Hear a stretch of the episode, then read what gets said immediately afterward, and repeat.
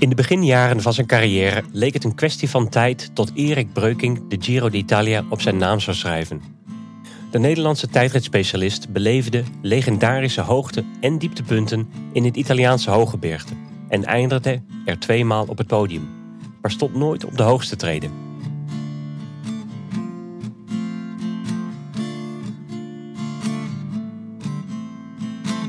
Welkom bij een nieuwe aflevering van Chronieken.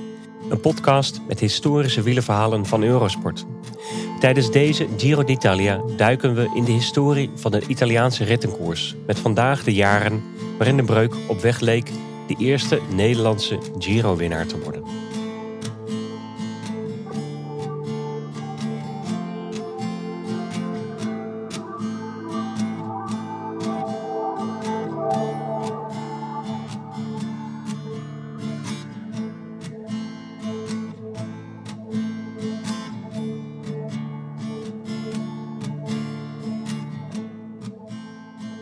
Plots zit de Nederlandse man in het roze in de berm. Al een hele tijd heeft hij de aandrang gevoeld en niks dat hij er tegen deed hielp. Dus dan maar het gras in en hopen dat de schade daarna beperkt kan worden. Tom Dumoulin lijkt in de koninginnenrit over de Mortirolo en de Stelvio de Giro d'Italia van 2017 te gaan verliezen. Niet omdat hij die legendarische beklimmingen of het tempo niet aan kan, maar vanwege zijn opspelende darmen. Volgens rijcommentator en voormalig Italiaans sprintkanon Alessandro Petacchi heeft de Nederlander één jelletje te veel op. En dat ene jelletje zou hem dus mogelijk fataal gaan worden in zijn duel om het roze met Nairo Quintana. Maar dankzij een uitmuntende afsluitende tijdrit wint Dumoulin alsnog de Giro en wordt zo de eerste Nederlandse winnaar van de mooiste Italiaanse rittenkoers. Hoe anders had het kunnen zijn als Erik Breukink 28 jaar eerder juist één jelletje meer naar binnen had gewerkt. Hem overkwam namelijk bijna precies het tegenovergestelde van wat zijn landgenoot jaren later meemaakte.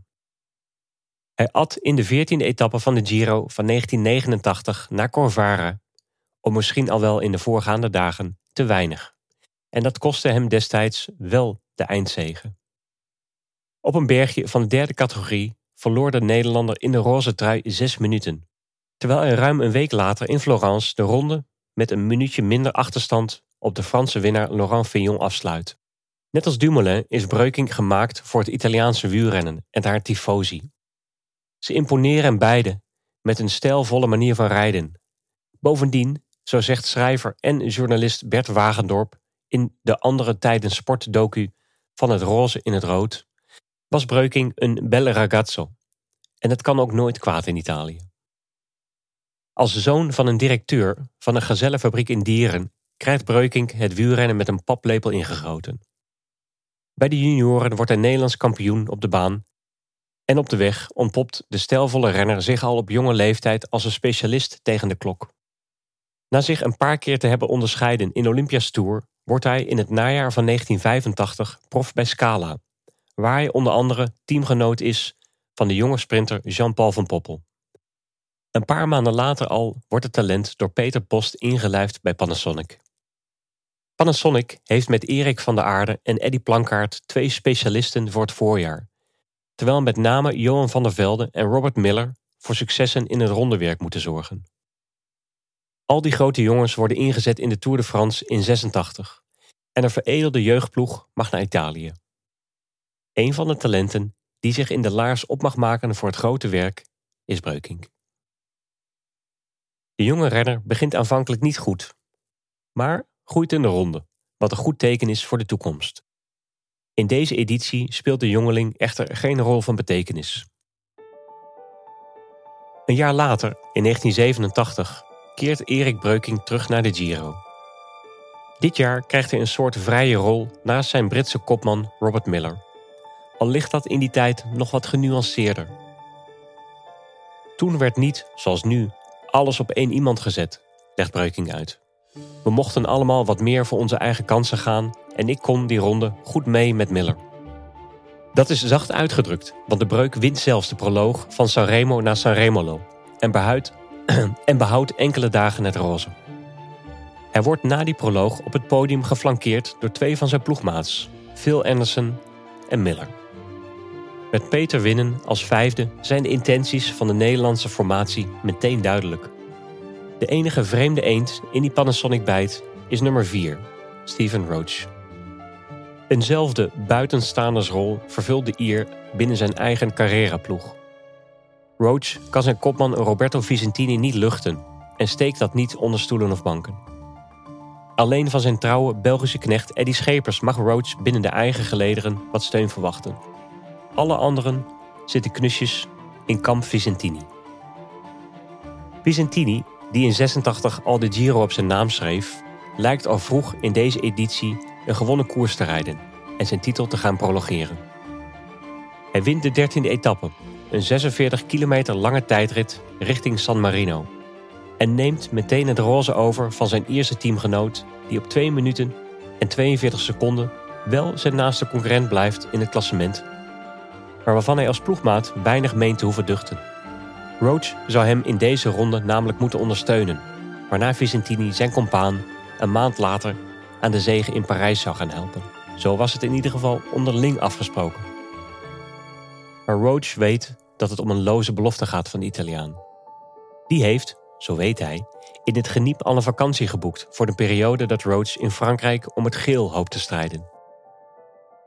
Daarmee is wat Roach betreft de afspraak van tafel en hij zint op wraak op zijn leugenachtige collega. Hij weet precies waar hij Vicentini in de val wil lokken. Samen met Schepers gaat hij in de etappe van Lido di Jesolo naar Zapata zijn teamgenoten voor het blok zetten. Er ontstaat een bizarre situatie, waarin Roach en Schepers de aanval kiezen en de rest van hun ploeg in dienst van klassementsleider Vicentini achter ze aanjaagt. Eén voor één worden Vicentini's helpers opgesoupeerd en dan blijkt dat de timing van Roach perfect is geweest. De man in het roze heeft een slechte dag, komt nauwelijks meer vooruit en moet minuten prijsgeven op zijn teamgenoot Roach, maar ook op de jonge Zwitser Tony Rominger en het Panasonic duo Miller-Breukink. Die laatste twee hopen in de slotweek te profiteren van de interne strijd bij het Carrera van klassementsleider Steven Roach. Maar de Ier is dat jaar simpelweg te sterk, al blijven de onderlinge verschillen erg klein. Slechts één keer breekt de dan net 23-jarige Breukink. Hij staat dan nog tweede op nauwelijks meer dan een halve minuut van Roach. Kan hij op weg van Como naar Pila niet mee met Roach, Miller en de Spaanse klimmer Marino Legarreta.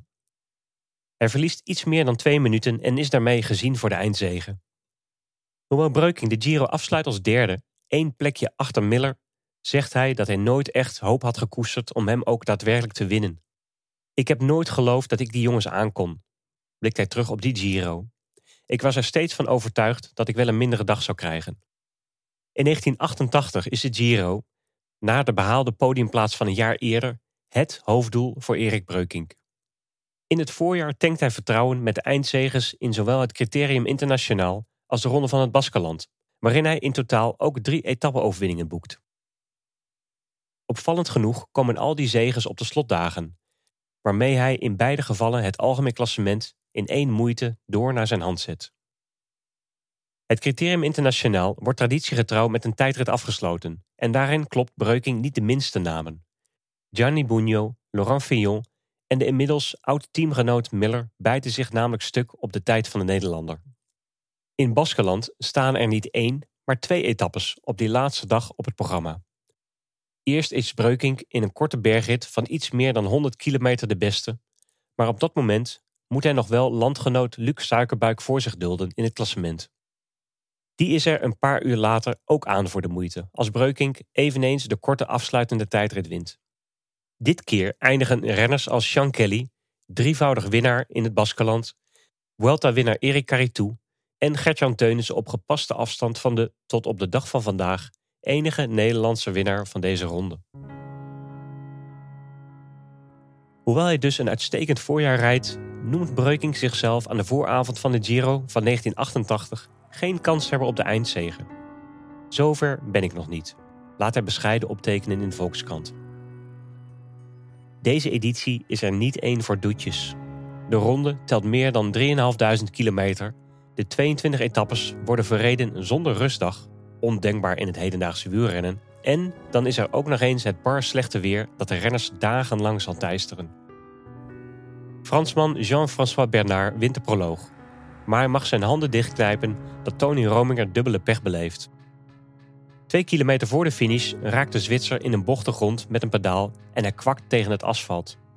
Dubbele pech dus, want in zijn val springt ook nog eens zijn ketting eraf. Dat heeft me de ritzegen gekost, concludeert de Zwitser, die zelfs met val en mechanische problemen slechts drie seconden langzamer is dan de winnende Fransman. Breukink klokt keurig de vierde tijd.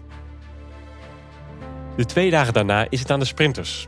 In dit geval Guido Bontempi en de Zwitser Stefan Joho. Maar al op de vierde dag worden de eerste echte verschillen gemaakt in het algemeen klassement als het peloton tweemaal aan de bak moet. S'morgens spaart het peloton haar krachten, maar twee man weigeren mee te doen aan deze collectieve snipperochtend. Cyril Fancello en Massimo Podenzana. Die laatste, later nog tweemaal Italiaans kampioen, lost zijn metgezel en komt vijf minuten voor de rest over de finish in Rodi Garganico. In diezelfde zuidelijke kustplaats start smiddags de ploegentijdrit. De Italiaanse equipe del Tongo, met daarin onder andere de lokale favorieten Flavio Giapponi, Franco Chioccioli, tweevoudig Giro-winnaar Giuseppe Saroni en de Poolse tempobul Lech Piasecki, is 11 seconden sneller dan het Carrera van Vicentini en Urs Zimmerman. Breukink geeft met Panasonic iets meer dan een minuut prijs, terwijl Andy Hamstens 7-Eleven daar weer een half minuut achter eindigt. Bernard verliest twee volle minuten en wordt helemaal weggeslagen uit de top van het klassement. Hoewel Atala van Polenzana het nog slechter doet en pas als zeventiende van de 20 ploegen eindigt, is de buffer van de man in het roze dusdanig comfortabel dat hij voorlopig stevig in die trui blijft zitten. Negen dagen zal hij uiteindelijk het klassement aanvoeren, maar in de twaalfde rit is het sprookje van de Italiaan voorbij. Een dag nadat de elfde rit geschrapt moet worden, omdat een groepje demonstranten de finish blokkeerde, voert het parcours namelijk langs vier gecategoriseerde klimmen. Del Tongo-ploegleider Pietro Algheri besluit al zijn kaarten op Chioccioli, liefkozend de kleine Fausto genoemd, te zetten en hij laat Saroni en Gioponi de koers hard maken. De groep der favorieten bereikt gezamenlijk de voet van de laatste klim, waar Hemsten en Pedro Delgado al snel het hazenpad kiezen.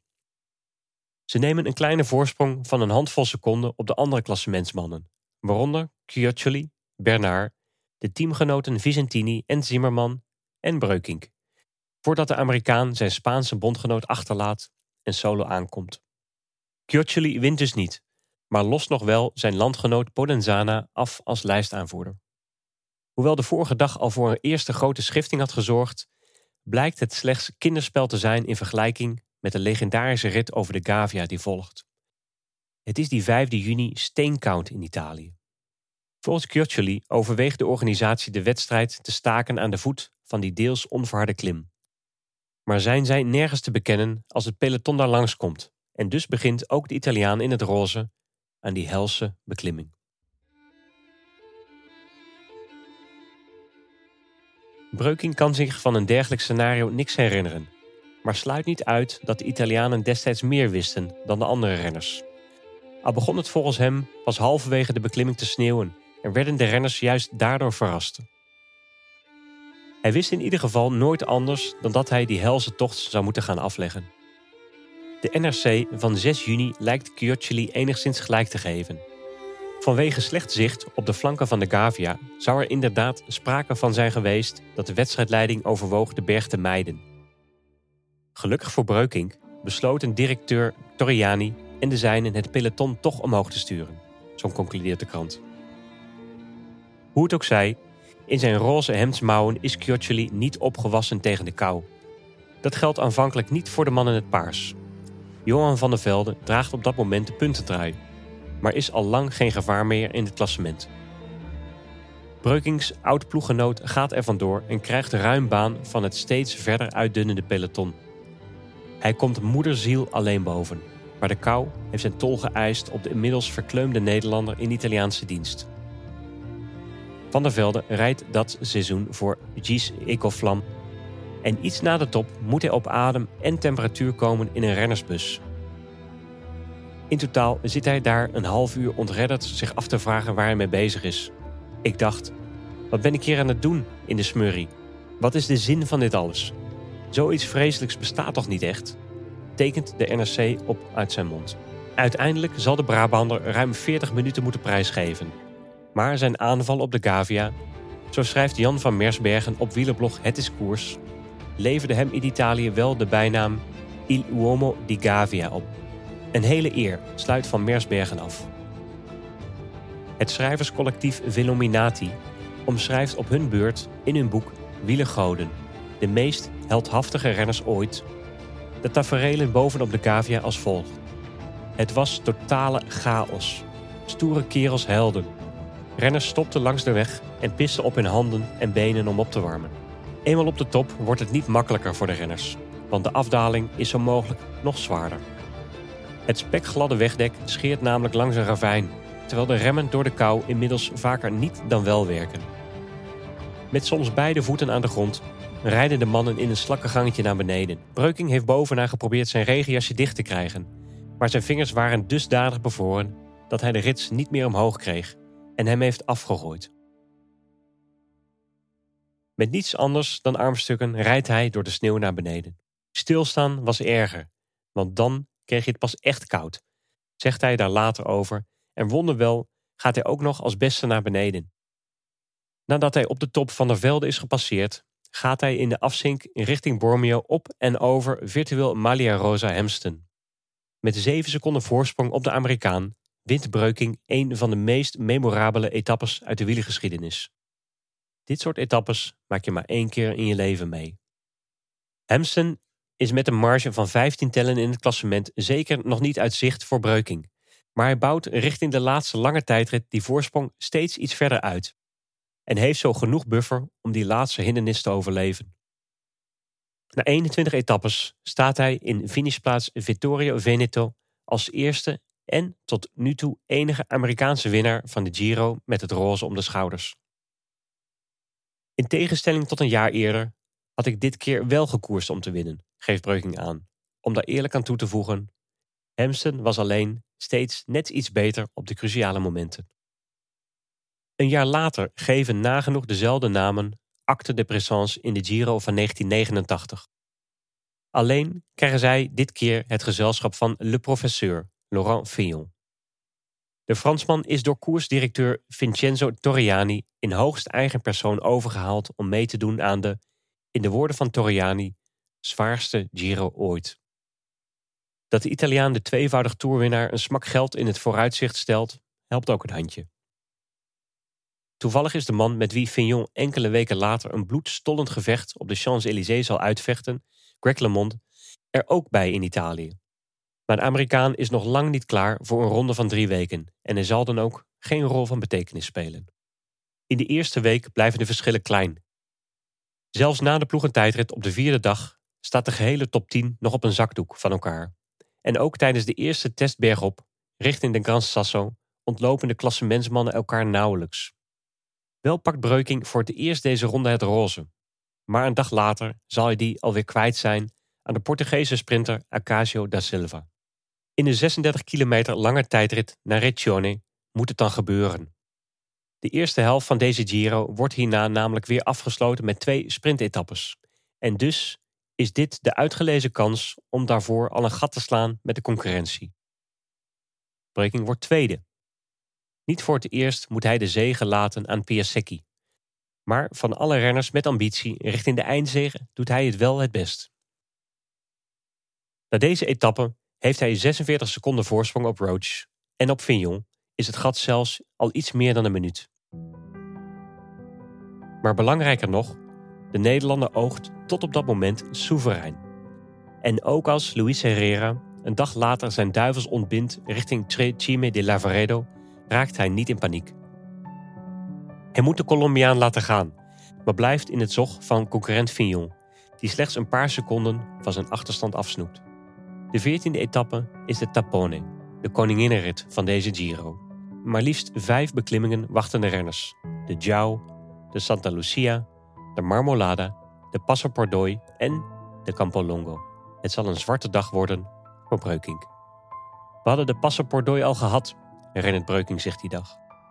En hadden nog maar één klim te gaan, de Campo Longo van de derde categorie. Maar in de afdaling voelde ik al dat ik niet goed was. En toen er aan de voet gas werd gegeven, had ik meteen geen power meer. Hij baant zich harkend een weg naar boven, ziet de toppers steeds verder bij hem wegrijden en komt zelfs tussen renners te fietsen waar hij normaal nooit bij in de buurt gezien zou worden. Seconden worden minuten en terwijl Gioponi Fignon aftroeft om de dagzegen, moet Breuking nog vijf minuten worstelen om boven te komen. Hij kukelt in het klassement naar de zevende plek. Maar erger is het besef dat de eindwinst uit zicht is. De inzinking blijft beperkt tot één dag. De volgende ritten komt Breuking weer mee met de besten en stijgt hij zelfs nog een paar plaatsen naar de vierde plek in het eindklassement, achter winnaar Fignon, Gioponi en Hemsten. Zijn achterstand op de Fransman bedraagt diezelfde vijf minuten die hij al achterlag na de koninginnenrit. Zonder die hongerklop had ik gewonnen, is hij nog altijd overtuigd. Breuking is in drie opeenvolgende Giro's dicht bij de eindzege geweest. Heeft daar in de laatste daarvan zelfs aan mogen ruiken, maar de eindzege ontglipt hem steeds. De 25-jarige renner lijkt de tijd aan zijn kant te hebben. Maar het zal zes jaar duren voor hij terugkeert naar de Giro.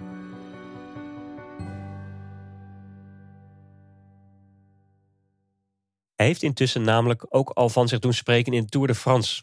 En als hij aan het eind van het seizoen mag vertrekken bij Panasonic en overstapt naar PDM, wordt het vizier gericht op geel in plaats van op roze. PDM-ploegleider Jan Gisperts haalt Breuking als opvolger voor Steven Rooks die samen met Teunissen de omgekeerde weg bewandelt. En de renner betaalt Gispers vertrouwen onmiddellijk terug. Hij rijdt in 1990 een berensterke Tour, wordt derde in het eindklassement achter winnaar Le Mans en de Italiaanse klimmer Claudio Chiappucci en wint twee individuele tijdritten. Maar het had niet veel geschild of hij was daar de derde Nederlandse toerwinnaar geworden. Weer ging het mis in één etappe. De dan nog vrij onbekende Chiappucci rijdt dankzij een monsterontsnapping al dagen in het geel, maar lijkt geen onneembare horde. Breuking staat achter hem tweede met een half minuutje speling op Le Mans. In de zestiende etappe, die over de Tourmalet voert en finisht op Luz Ardiden, voelt Breuking zich niet goed. Ik reed niet lekker. Dat had ik de uren daarvoor al gemerkt. Niet slecht, maar er zat iets onzekers in mijn hele rijden, vertelt hij na afloop aan Mart Smeets en Le Monde had het in de smiezen. Je hebt daar maar één blik voor nodig. Dat hebben alle wielrenners. Breuking verliest die dag vier minuten en zelfs een uitmuntende tijdrit, waarin hij zich karakteristiek het snot voor de ogen rijdt en erkende mede-tijdrijders als Miguel Indurain en Le Monde op bijna een minuut zet, is niet voldoende om de Amerikaan van een derde tourzege te houden. Toch is Breuking dan nog altijd maar 26 en heeft hij in zowel de Giro als de Tour etappes gewonnen in de Luiderstrui gereden en het podium gehaald. Maar in 1991 gooit bedorven kip echter bijna letterlijk roet in het eten. En vervolgens begint Indurain aan zijn jaren van dominantie en krijgt Epo het wielrennen steeds meer in haar greep. In 1992 eindigt Breuking nog één keer in de top 10 van de Tour. En een jaar later in Spaanse dienst bij onze ook in de Vuelta. Maar daarna drogen de resultaten op. De renner die op zijn best was tegen de klok en altijd de tijd aan zijn kant leek te hebben, was opeens door diezelfde tijd ingehaald.